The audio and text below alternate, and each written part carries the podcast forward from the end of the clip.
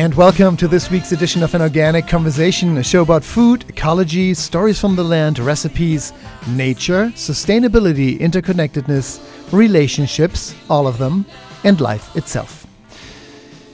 Whether you are aware of it on a daily basis or not, most of what we're eating is brought to us by the busy work of honeybees.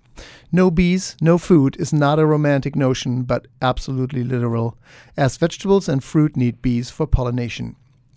For a few years now, the dramatic decline of honeybee colonies and their collapse has made headlines, as it should, given their importance in the ecosystem and environments of the world, but also, as it should not, as the reason for the honeybee colony collapse seemed to be stemming from human activities, pesticide use, and industrial farming methods.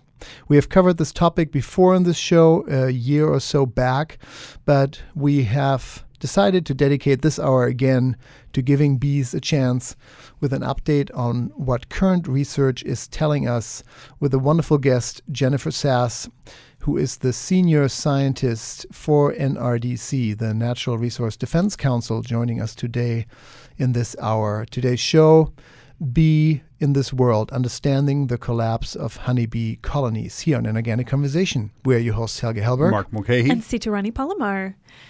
I think we actually did the show two years ago. So if you've been listening, Wow. this is going to be very exciting new information. I haven't for been you. listening for a while, but I'm back, I'm back now. and you know that's news to us, but that's great. Yeah, uh, I know we had um, several beekeepers in the last four years on it, and really from the early shows on, um, the honeybee colony collapse disorder was an issue, and it's now even has made it into the New York Times. So we'll dive into that. But Mark, you have Well- uh, a reflection of last week. Yeah, last week I was in three different states, and I was in the state of Indiana, and I was coming out of a restaurant, and I and everybody was talking and a lot of conversation from dinner, and all of a sudden I just out of the corner of my ear, not my eye, just heard this little bit of. Uh, have you ever heard of cicadas? Uh, Absolutely. and and so just caught them and wasn't really paying attention. Then as I walked down the street, they started getting louder and louder and louder, and I was just like, "Wow, these guys okay." So that just kind of caught stuck with me for a reason. And then I was in Austin, and there's these birds that fly around at night. As I was walking home uh, to my hotel, and they started talking. And I, there was so much traffic noise, I almost didn't hear them. And then I heard them, but then I decided to pay attention and just listen to them. And I realized how many of them were actually talking at that moment At you. at, at me, yes. and then I got home last night and I, I put my head on the pillow and the window was open and I heard my favorite, one of my favorite sounds, which is crickets um, at this time of year. And I just started thinking, it's like, even when we're not paying attention, the world, the world is talking to us. The world, it's all happening. It's just that sometimes we're either too busy or just not listening to hear what it has to say. Yeah, it reminds me of um, something I remember learning early in life that the world goes on without you. You know, whether you're here or not, things are happening and things are happening in places where you're not. So it's this whole other world of life that's going on that you can tune into whenever you choose to, which is pretty, it's, it's, it's a pretty big phenomenon. Mm-hmm. Mm-hmm. And those sounds are, of course, completely associated with nature, especially the crickets. I love that. Um, I was in two states, um, in a mental state of relaxation, because I spent a couple of days in Palm Springs um, with a very dear friend of mine, and there too, it's desert climate, and the crickets get so loud at night that it's it's the predominant sound, right? Mhm, But mhm. it's almost like a backdrop um, to the mountains there, and and then if you pay attention to what's going on in the bushes and the little, you know, the the ground squirrels and the foxes and whatever else is coming out, so that world communicated through sound, you're right, is happening everywhere at all times, day and night. And of course, especially when we sleep. So it's so fascinating that there's a whole universe waking up when we go to bed. Loved it. Um, yes. Thank you for that, Mark. Today's topic is uh, along the lines of sounds critters make. the, the sound a honeybee makes, Bee in This World, understanding the collapse of honeybee colonies in the US and around the world here on An Organic Conversation today. And I'm Helge Hellberg. I'm Mark Mulcahy. And I'm Sita Rani Palomar. And we'll be right back with more. Stay tuned.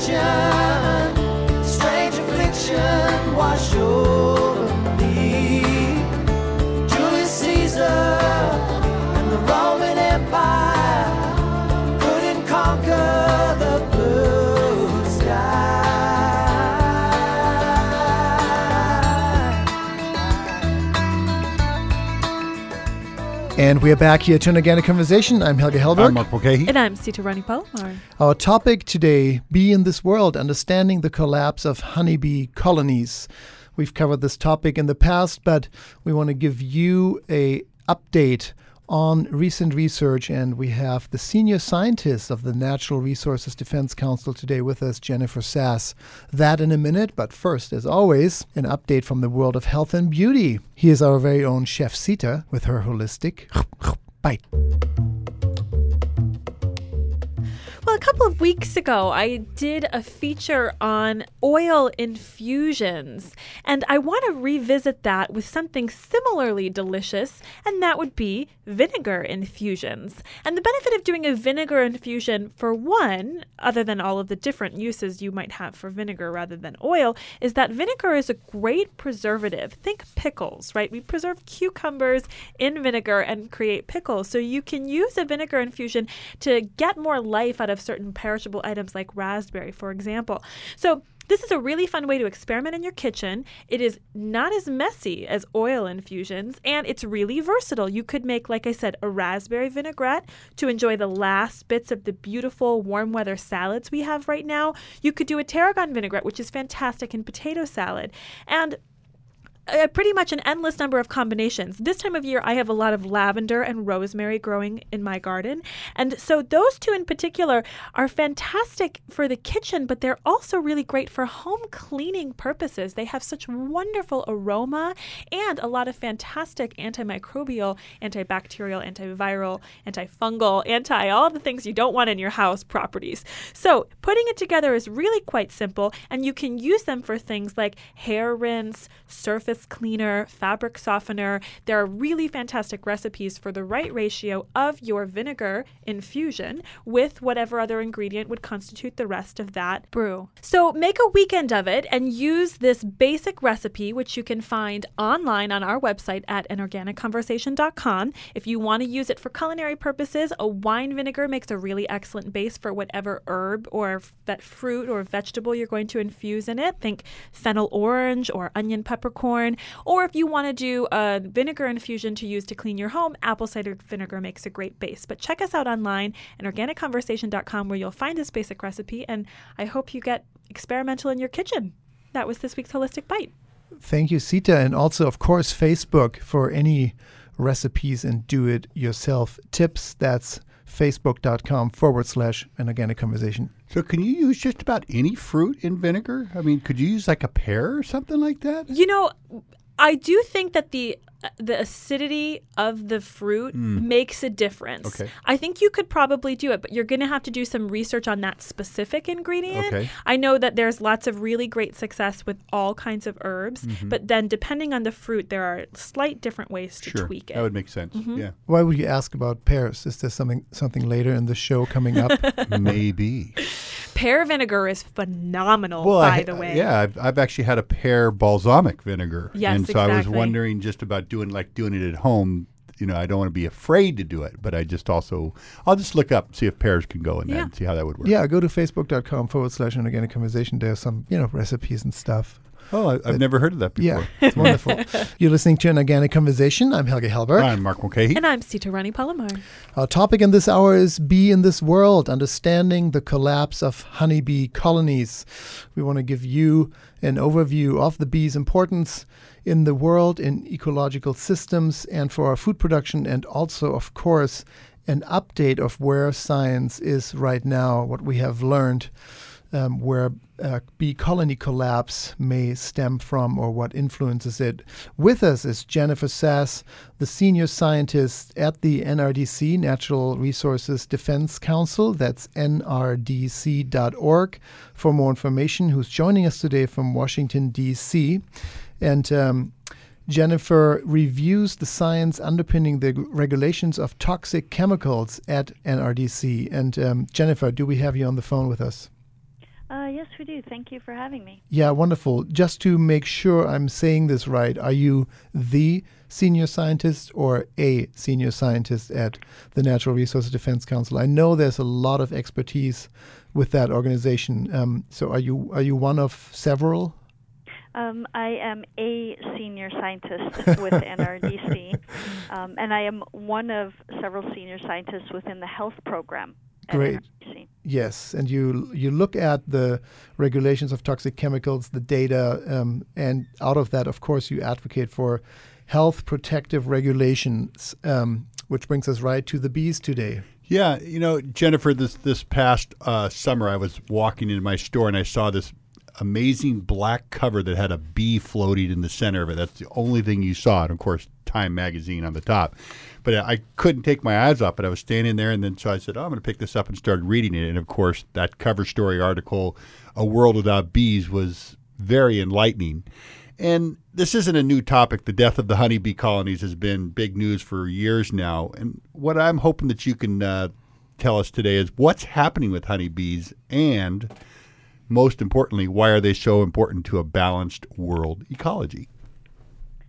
Well, um, honeybees, and actually not just honeybees, but native or wild bees as well, and other pollinators are necessary for pollination of a lot of our agriculture food. So, estimates by government agencies are that one third of the food that we put into our mouth um, is reliant on pollination from honeybees and other pollinators.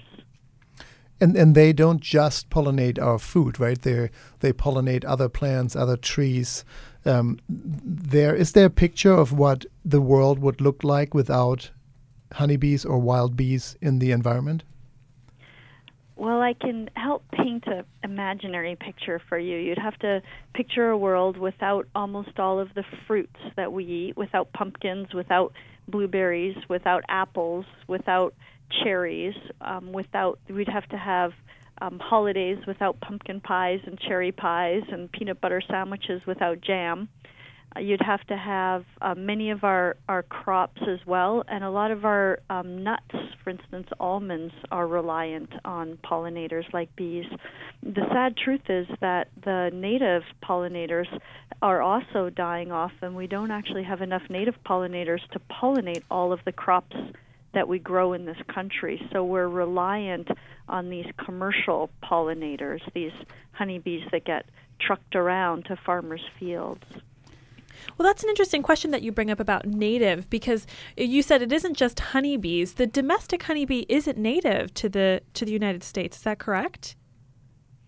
That's true. I mean, it was a long time ago that the honeybees were brought over here, but um, they are not originally native. We have a lot of native pollinators here too, including bumblebees and many other um, bats and moths and butterflies uh, that fly around and do our pollinating as well. And it's not just our food, of course. It's flowers, um, a lot of garden things and trees. Um, so pollinators are really essential. They're essential to life. They're essential to our food supply, but they're also essential to our environment. Well, I find this interesting because I walk in produce departments every single day, and our produce departments are full. So you're asking where where's Well, the I collapse mean, or what yeah, I mean- level I is it happening? I, I think most people, when you read about bees, and yes, it's a problem, but yet you don't see any. You don't see a result that you can't get almonds, that you can't get uh, apples, or those types of things. Yeah, what's the impact, Jennifer? Um, again, we're speaking with Jennifer Sass, one of the senior scientists at the NRDC, Natural Resources Defense Council. That's nrdc.org for more information and to get involved. Jennifer, um, with the produce department still full, is there measurable impact of honeybee collapse? What's what's happening? So that's a really good question. I mean, what, can we see the impact so far? Um, and the answer is the people that are hurting the most are actually the people that have these commercial honeybees. They're feeling it financially, I think, more than any other group. They're really suffering, in fact, and that's because uh, um, they're losing about 40% of their colonies over the last 10 years. If we lose another 40%, of their colonies over the next 10 years, government estimates are that we won't be able to grow um, our own food anymore.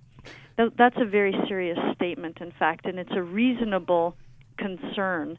So these honey, um, commercial honeybee um, producers are people that have tens of thousands of honey, um, sorry, of bee colonies, which they take all over the country to pollinate crops. So what's been happening is as their as their colonies are dying off, they've had to either do with less bees, work the bees they have harder, or import more bees. And so we're also finding a lot of imported bees coming up from, for example, Mexico or the South, and possibly bringing diseases with it. So these are all concerns when we lose our own colonies. So, what what what is causing this? We're we're seeing a dramatic decline in bees. They're they're brilliant, beautiful, sentient beings that function in this this superorganism. And it's terrible that what we're doing is causing so many of them to their colonies col- to collapse. Why are they dying? What is the root cause of this? Is it overwork? Is it over travel? is it pesticides? Um, so there's a lot of controversy about what the cause is. We know what some of the causes are, um, and NRDC's position, and I think um, people that are advocates of both bees and also environmental protection, um, our position is that we should do something about the causes that we do know and not wait for the whole mystery to get solved. Um, and one of the things we know for sure is that bees are being impacted by many pesticides. In particular, the beekeepers um, have been very concerned about a class of pesticides called neonicotinoids. They're called neonics for short. And these pesticides were developed as a replacement for some very highly toxic pesticides, a class called organophosphates, or OPs. The organophosphates were very highly toxic not only to bees, um, but to other wildlife and to people as well. They were canceled because of their high toxicity. EPA canceled them for residential uses, but still allows them in agriculture. But many agriculture uses are being drawn back or um, limited by regulations, um, as well as by um, growers wanting to reduce their reliance on this highly toxic class of pesticides. A, a war era, organophosphates are related to sarin and other chemical warfare agents. Mm-hmm. So instead, this class of pesticides called neonicotinoids were developed and are gaining a lot of ground. They're expanding their uses, replacing a lot of these organophosphates. And the problem with them is that although they're safer, they seem safer in terms of acute poisoning. Your you- people, people, and other wildlife aren't instantly poisoned by the neonicotinoids the way they work is that they're inside the plant. They're applied as a coating to the seed, and a lot of times they're inside the plant or sprayed on where they get into the plant system. So they're called systemic pesticides. Whereas other pesticides would wash off with rain and go into streams and rivers and cause acute toxicity, maybe fish kills or bird kills, but then they would dissipate these neonics um, because they're inside the plant, they get into the plant parts. It makes the plant toxic to insects, so it makes the plant toxic to pests. So that's why it's effective as a pesticide.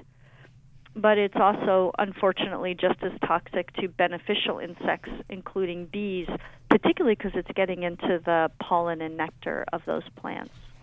So, yes, we're speaking with Jennifer Sass, one of the senior scientists at NRDC, Natural Resources Defense Council, in this hour, as we're looking again at bees and their role in the ecosystem, and particularly the collapse of honeybee colonies around the world. Um, Jennifer, speaking of um, neonicotinoids, uh, the EU made, the Euro- Euro- European Union made headlines last year when they actually regulated um, neonicotinoids. And of course, some chemical companies uh, doubted the data and, and the scientific evidence that was presented. But um, regardless, neonicotinoids are regulated in the in the EU. Um, why hasn't the U.S. followed suit? See, that's a really good question. The, in the European Union, they put a two year moratorium on almost all uses of the neonic pesticides, which, was really good, I think, in my opinion, because um, we know for sure that these neonic pesticides are getting inside the plant and making the plant parts toxic to bees and other pollinators. So even though there might be doubt about whether the neonics are the only thing killing bees. We know for sure that they're toxic and they're getting into the bee home. Unfortunately, in the U.S., um, the Environmental Protection Agency, EPA, which is the agency charged with regulating pesticides, has chosen to continue to study the problem. This is very frustrating um, for many of us because we feel that although the problem does need more study, there's action that can be taken immediately. And many of us feel that the bees just simply don't have time for years and years of study. In fact, the EPA has already been studying the problem for a number of years and hasn't taken any effective action to reduce the overexposure of bees to pesticides. Uh, Jennifer, I've been um, uh, part of NCAP for a long time and have, have What- been what's that? uh, Northwest Coalition Against uh, Pesticide Misuse, and uh, so I've been reading about pesticides and organophosphates and things like that for years. And this, what, listening to you, this comes to me. When you talk about driving bees, I mean, so I so I'm always concerned about how pesticides are used, how they're developed, you know, the inert ingredients, things like that. But also, it keeps coming back to me when I'm thinking about what you're saying is that we are driving bees from one state to another without any downtime in their workload. And and from the things that I've done in the research is that they also aren't always able to feed on the things that actually keep them healthy. Is there anything to that in this um, discovery on what might be causing the collapse? Yeah, um, well, we're concerned about that in terms of, again, not just the honeybees, not just the commercial bees, but also the other native bees and other pollinators that a, a lot of their habitat is being destroyed. And some of that habitat is being destroyed by the overuse of pesticides. Oh. So, um, pesticides include not just the chemicals that that um, are harmful to, to insects or pests, but also herbicides. Um, so a lot of the um, the plants and wildflowers that bees would feed on are also being destroyed. Um, for example, uh, if a, if you see a farm field and that farm field is absolutely clear of all weeds except the desired agriculture plant, then there's nothing else for the bees to feed on. So that's a real problem. Um, for example, when you mow your lawn, um, if you if you leave your lawn a little longer, you could leave clover in it, and clover is sometimes one of the only things that bees and other pollinators have to feed on in the fall. So those are the kinds of things that if we keep trying to make these perfectly um, manicured lawns and wild spaces and um, public lands and agriculture areas, what we're really doing is taking away the natural food sources for these these beneficial insects. You're listening to an organic conversation. I'm Helge Hellberg. I'm Mark Mulcahy. And I'm Sitarani Palomar. Our show is about bee, bee in this world, The Collapse of Honeybee Colonies Around the World. We are speaking with Jennifer Sass, Senior Scientist for the Natural Resources Defense Council. Jennifer, we want to know what, on an everyday level, what we can do as shoppers and, of course, concerned citizens hearing this now uh, do to minimize bee colony collapse. Um, we'll get back to that when we come back right after the break. Um, thank you for being with us today, and please stay on. Are you a chef, have a catering business, or planning a party, or simply just love organic produce? If you're in the San Francisco Bay Area, walk right in to Earl's Organic Produce. Anyone can buy directly from us at wholesale prices. You don't have to be a natural food store to enjoy the freshest and most delicious organic produce. We are located on the San Francisco Produce Market at 2101 Gerald Avenue. We look forward to seeing you. Walk-in hours are Monday through Friday throughout the night from 10 p.m. to 10 a.m. Minimum purchase is one box or flat, cash or checks only. For more information, visit earlsorganic.com.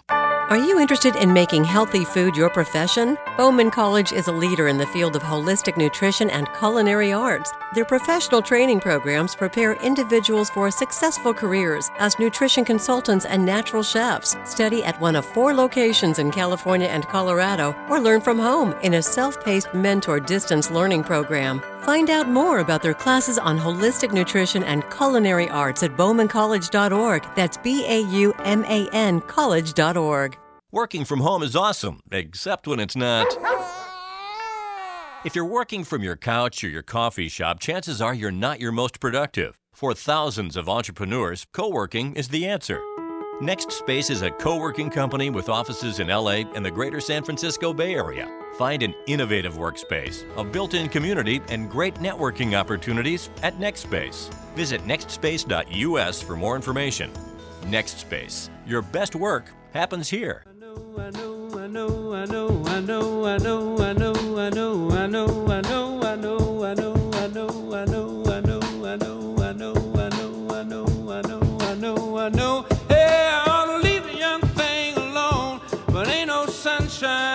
she's gone. Ain't no sunshine when she's gone. And we are back here to an organic conversation. I'm Helge Hellberg. I'm Mark Mulcahy. And I'm Sita Rani Palomar. Our topic is Bee in This World, the collapse of honeybee colonies around the world.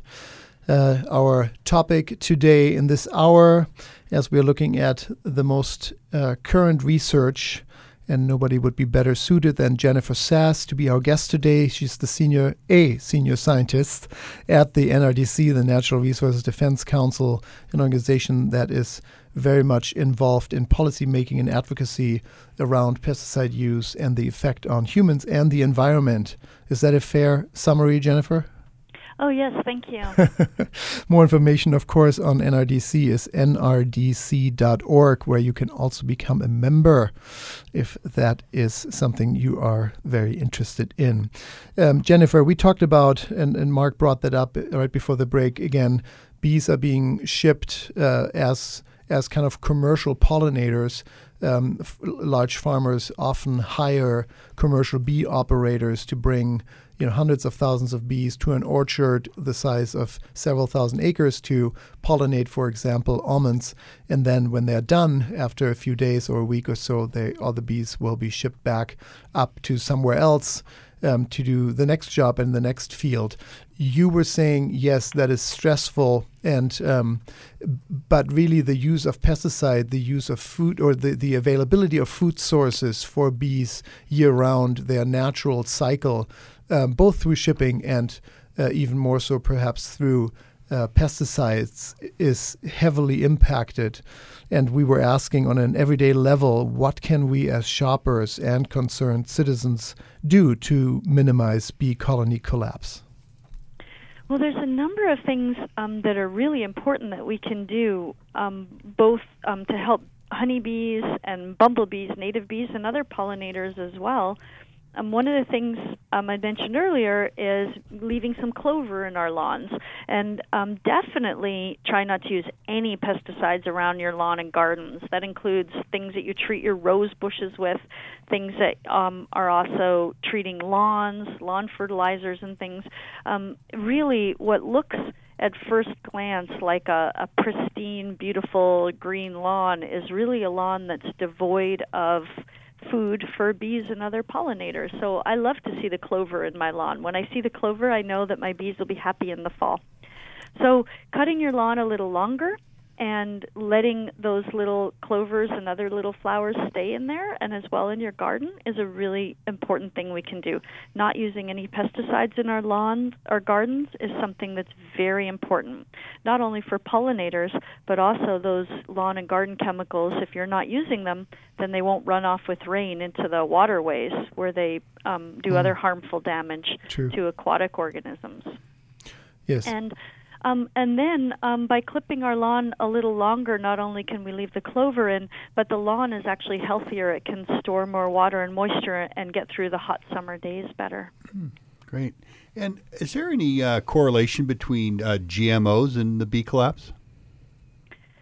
Well, there hasn't been um, a correlation that's been made, but one thing for sure is that the GMO crops that are being used and actually expanding their uses, unfortunately, um, also create this monoculture in the fields that means that we that farmers using those crops are using more pesticides um, and that's because their their GMO crops are becoming resistant. So they're actually increasing the amount of pesticides they're using, as well as it's killing all the other things in the field that would actually provide food sources for pollinators. And yeah, I, just want to comment on your your earlier statement on the lawn. When we keep it a little longer, it absorbs more moisture and is therefore more drought resistant and a little healthier and stronger for the summer. Um, important note there that that means or could mean that the gardener doesn't need to use fertilizer, which in many cases is synthetic, uh, very often further impacting the environmental load, of course, of, of the microcosm of its own yard and waterways, etc., um, outside of his yard. So, you know, a, a small thing like keeping your your your garden at home an inch longer makes has a huge chain reaction and effect and benefit if you do so on your lawn itself and every critter that depends on it far or wide could be you know salmon 100 miles downstream that is not impacted by synthetic fertilizer because of that so great great tips there Sita, you had a, another question. I did, but before I ask my question, I just wanted to ask you, Jennifer, to repeat something you said in the first part of the interview, which I thought was so impactful. You said that f- that we've lost forty percent of the bee population in the last ten years. Is that what I heard you say? It is um, to clarify that 40% of our commercial um, bees are honeybees in Oh. the last 10 years, and if we lose another, if we lose at the same rate in the next 10 years, we won't be able to effectively pollinate our own crops in the U.S. I And mean, that's a what- yeah, really wild. Thanks for bringing that up again, Sita. What would happen then? What if we don't stop it early enough? Then what? We ship in bees just for pol- pollination, or the food would come from somewhere else? What's the consequence? Yeah, I think both um, of those possibilities. We'd have to import a lot more bees, which would uh, potentially bring in more diseases um, and things like that that are a real concern. And in addition, import more food, which would, of course, drive up the costs, energy costs, as well as as costs to the consumer. I mean, it, it's a dramatic statement, and it has dramatic implications. Um, and then, of course, I mean, from a, a an impact on beekeepers, it's very serious because these beekeepers, these are like your original family farmer. I mean, these people are people that you know inherited their bee operations sometimes from their their fathers and grandfathers. Um, many of them are multi generational beekeepers, and they're losing. They're losing in the last ten years. We're losing those farmers. They're losing their family farm, which is these these bees. So you gave us a lot of really great tips about what we can do at home to create an environment that's good for the bees. What about purchasing practices? What can we do to ensure that we can have more vibrant bee colonies and more population? I mean, how how does honey factor into this? How do any of our beeswax purchases, anything that that would be a bee product or a product that somehow affects the bees, what can we do with our dollars? Well, I think the most important thing, um, which will actually save money, is um, just simply not apply any pesticides or fertilizers to your lawn and garden around your home. And some many counties um, and and uh, communities in the U.S. and in Canada have actually passed bans against cosmetic uses of pesticides, and not just in homes, but schools and golf courses. These are large areas with huge intensive pesticide uses. So, not only to save money, by not using them around your own home and garden and lawn, but encourage your neighbors to do the same. One thing I've done is I've put up a little sign in my yard that says that I don't use any um, fertilizers or pesticides, and I hope that encourages other people walking by. My lawn looks great. It's one of the healthiest ones on my block, and the reason why is I let it um, go a little longer. It gets a little thicker. I let the edges reseed itself. I let the grass go up to seed, and that actually continuously reseeds the lawn. And I don't have any weeds. I don't have any dandelions. I don't have any weeds, but I do have this clover, which I really like. and um, so those are the things we could do in our communities. We could also work in our schools, golf course areas, your residential local schools to encourage them um, not to use any pesticides and chemicals. Um, and as well, we can also avoid um, weed and feed type products. These are the kind of products we put on our lawns that we think are fertilizers, but in fact they include a lot of pesticides in them as well. Mm-hmm. Well, and I've always, I have always wondered about honey and and beeswax candles, which I, I, I seem to think could be supportive of bee colonies and bee populations, but it may actually be depleting bee colonies and bee populations. What what's your understanding of that? Well, those kinds of things are kind of um, extra sort of side commercial endeavors for beekeepers. Their their real way of supporting their families and making their income is pollinating crops. Mm-hmm. And then they do honey and these other things as well. So by buying local honey, you can support your local beekeepers. But in addition, when you buy local honey, um, not only is it very healthy, but there's a little bit of um, pollen um, components in that honey. And so for people who have allergies, um, if you eat a little bit of your local honey uh, um, all winter, every day, put a little teaspoon in your on your oatmeal or in your coffee or tea, for example, um, then comes spring, um, you're going to have a much reduced reaction to the pollen in the air. I love that. That's such great Fantastic. advice. And then, you know, the Eat Local component, of course, I know of many organizations as well as individual farms that have established or are in the process of establishing pollinator corridors where there's an entire strip. Um, on an already organic farm, but entirely dedicated not to grow food, but really just to attract and provide habitat and food for pollinators, from bees to bumblebees to to to other wasps that help in keeping pests down, etc. Um, really wonderful endeavors. So, um, organic food, of course, in this case, again, going much further than personal and environmental health. Um, bee in this world, the collapse of honeybee colonies.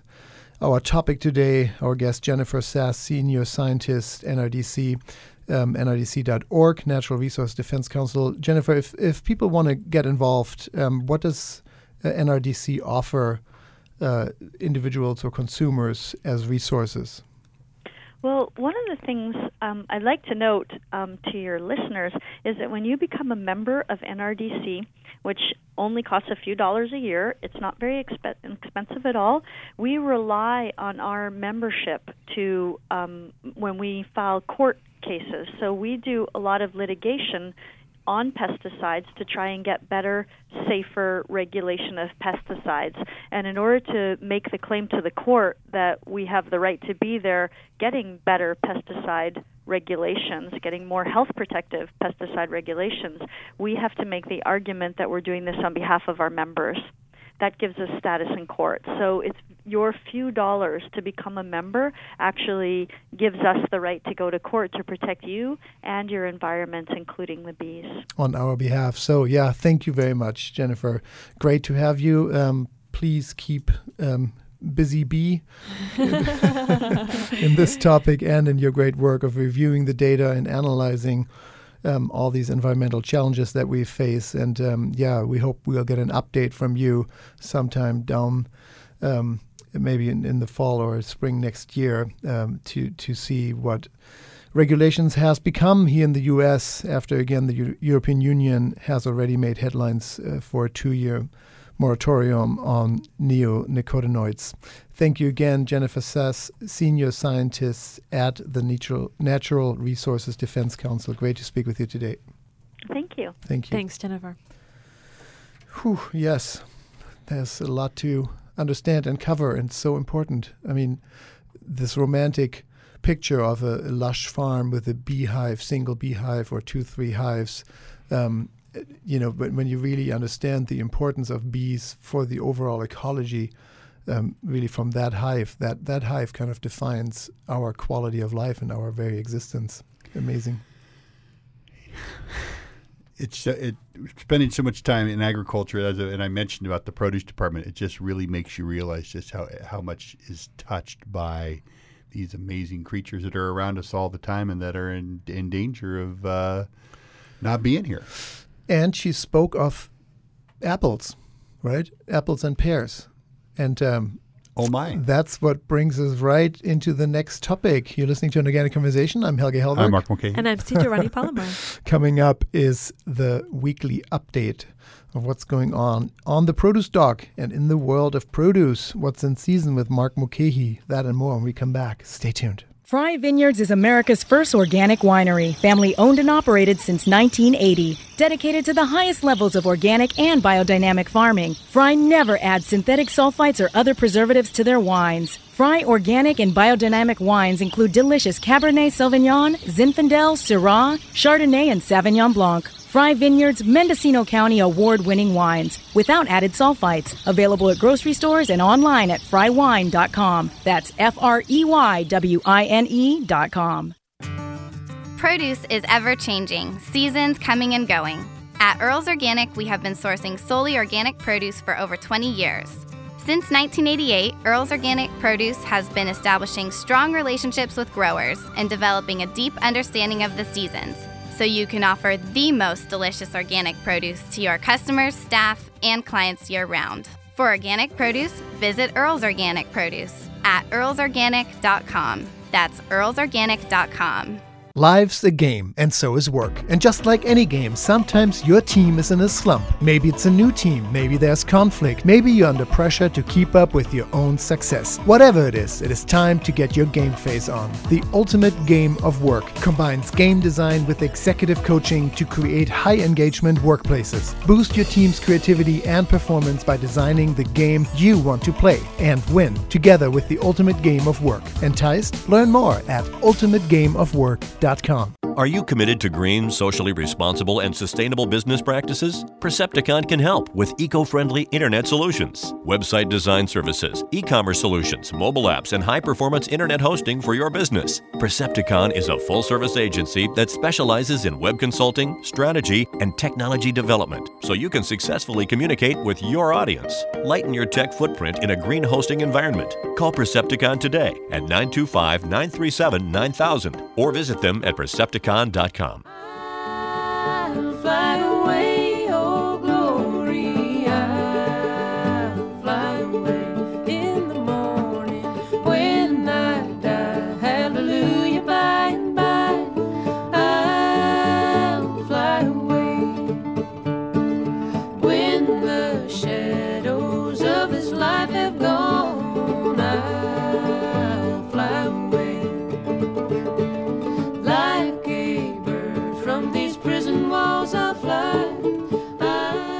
And we are back here to an organic conversation. I'm Helge Hellberg. I'm Mark Mulcahy. and I'm Sita Rani Palomar. And now here's our weekly feature, the overview by our very own Mark Mulcahy of what's going on in the world of produce. Here is what's in season. What's in season, Mark? Well, bef- I, I'm going to tell you in just a second, but I want to make sure that I, that I, I have a correction to something I said earlier. At NCAP is the Northwest Coalition for Alternatives to Pesticides. Um, and that website is www.pesticide.org. Oh, you said it was against pesticides. There is a national coalition, which I'm also part of, but I just got the acronyms wrong. And so I just want to make sure that people are understanding what, I, what I'm NCAP. talking Great. about. What's the website again? It's www.pesticide.org. easy. And now here's what's in season. Yeah, what do we make out of all this? Well, uh, Jennifer was talking about apples and pears and things being pollinated by bees, and Earl and I wanted to talk about uh, the California apple season and the California pear season and what's happening with them, and just kind of apple and pears in general. Earl, are you there? I am. Hello. Hello, sir. Welcome to the show. On the on, we have Earl Herrick, the voice of the market from Earl Earl's Organic Produce in San Francisco. Um, Earl, so what's going on with apples and pears? Well, we're just beginning the season for the last couple weeks now, and this is a great time because you get a lap over the end of the summer fruit. You know, the ending up of the of the stone fruit of peaches and pears. Uh, excuse me, peaches and plums and berries are still available, and then you get this wonderful fall fruit coming in. It looks like a great year. Uh, it's been a good setup, meaning that the fall, uh, the spring, and the winter, you got it was cold enough that the the trees got some dormancy, which they need to recover and and get strong. Then they had a nice, uh, fairly mild spring, so they had a good set of blossoms. And as the summer summer has gone on, there has been some heat spells, nothing too drastic for tree for the pear and apple trees. And then as we get into harvesting now, uh, it's it's really perfect. It's warm, but not too warm, and and the weather's been good. So uh, the uh, pickers have been able to get out there and, and do some harvesting. Now, what also makes this wonderful, not only with a lap over of summer and fall, is that you have an opportunity that only lasts for a couple weeks, maybe a month. And that opportunity is to get into varieties that you won't see uh, other times of the year. I mean, you may be thinking to yourself, apples, I'm going to wait a little while. There's still, you know, this, this stone fruit to get. Uh, I can get them all winter.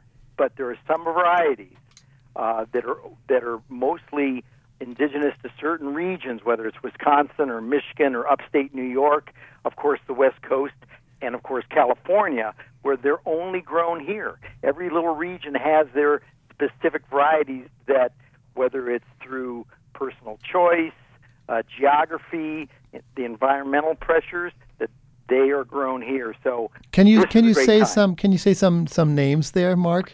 Too, Mark and Earl. What what are some varieties that you may find in a really well committed and well kind of stocked natural food store? What, what's out there right now? Well, let me name a couple. Uh, Jonathan's, McIntosh, Jonna Gold. If you were if you were going somewhere else in the country, you'd be finding Baldwin's, Cortland's. You know, there's there's just hundreds of varieties of apples. When I go to if I go to Albany, New York, they're starting the fresh crop there, and they they'll have they'll have 30 apples in in, in Oh, a produce department. Wow. all being picked and all being brought. Well, in. and are these these have a short season? Then we wouldn't see them at Thanksgiving, for example. They don't store well. Well, it's a combination of both. So Exactly. what, what what Earl's saying, like here in California, we're just about done with the Grav season, the Gravenstein season, if we're not already done with it, and Mhm. and it's we're pretty about, much finished up. and we're about ready to come on with California Fuji's, which Yep. which is different than the Fuji that you eat from Washington, even though it's the same apple. You know, some of the some of the uh, the issues are uh, some of the, tr- the the trees um, with some of these varieties they don't produce a lot of apples. So economically, maybe it's it's not the best thing to do, or they don't store well, or they're not particularly pretty, or you know things like that. They don't pollinate. They're al- alternate bearing. So all these little issues, unless you're committed to having something special that you can just keep on the tree a couple weeks later for it to develop that nuance that you're not going to find other than in a small store, uh, a farmer's market, or maybe make friends with the guy down the road. I love that. Um, you pick, you pick picking. So it's a bumper year. I love saying that, but that's what I hear. Yeah, it's a really Yeah. exceptional year, um, and that's wonderful. And I'm German. I think I said that last year around this time when you guys picked.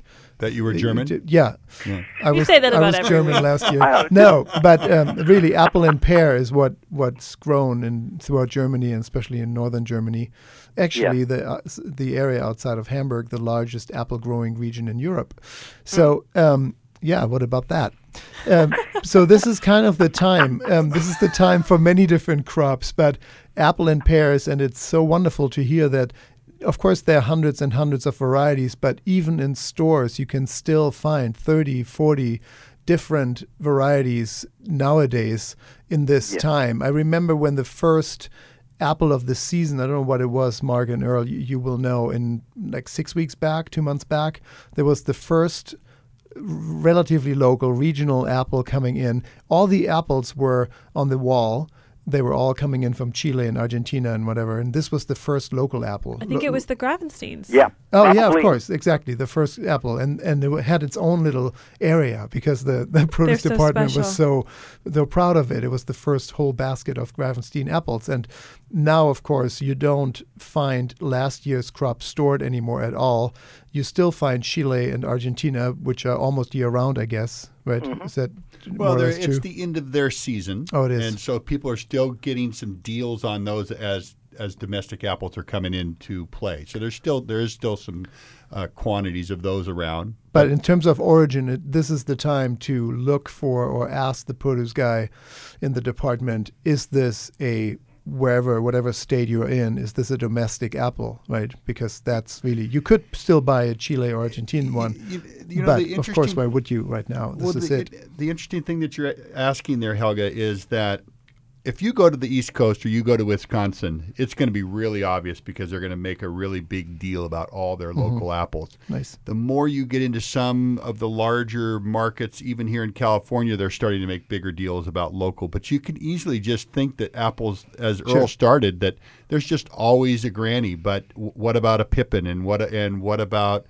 um, a lot of these different apples that you only see for short periods of time. A, a Newton Pippin or a Yeah. Newtown Pippin, depending on how you, you choose to say it, that's only here for a short time, and it's a completely different green apple flavor than you're going to get with that Granny Smith that's here all Sure. year round. Or a Spitzenberg, Or a Spitzenberg, right? So There what's go. how do you how do you navigate through? We're almost out of time, but how do you navigate through the world of flavor when you have thirty different varieties? Buy one each and try them all, and like how? Yeah. Mark is Mark is Yeah, that's right. You know, you know, definitely is again course. you have this this Dumb uh, question. cornucopia, and, and you and you just want to grab a couple and then see what what what you like. You know, I do want to mention before we get out get off the line is that this is the time where you can exercise some power because the department many times is going to reflect the buyer's point of view. Sure. So if you can go in and say, "Hey, do you happen to have a Jonathan? Do you happen to have a Cortland? Do you happen to have a um, uh, a Macoun?"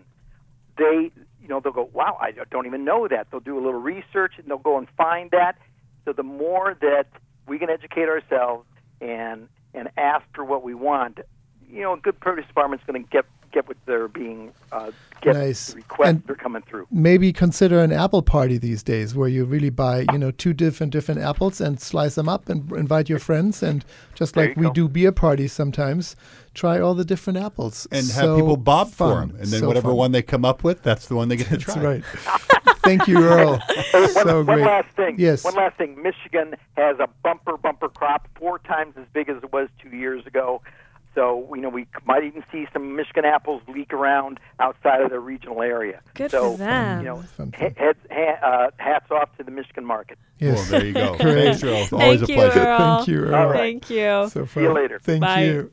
And thank you, Mark. Now I'm in the mood for some apples. Yeah. Yeah. Me too. We didn't really get into pears, but same for pears, right? Maybe we could talk about them next week. Yeah, we will. That would be great. Thank well, you so much. That was this week's edition of an organic conversation. Thanks for listening. Bye bye.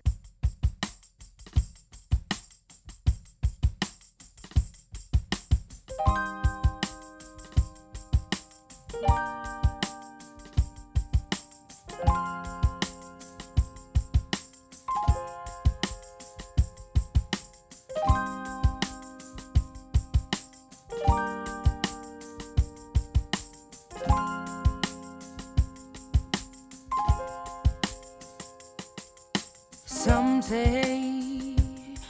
be better without you, but they don't know you like I do.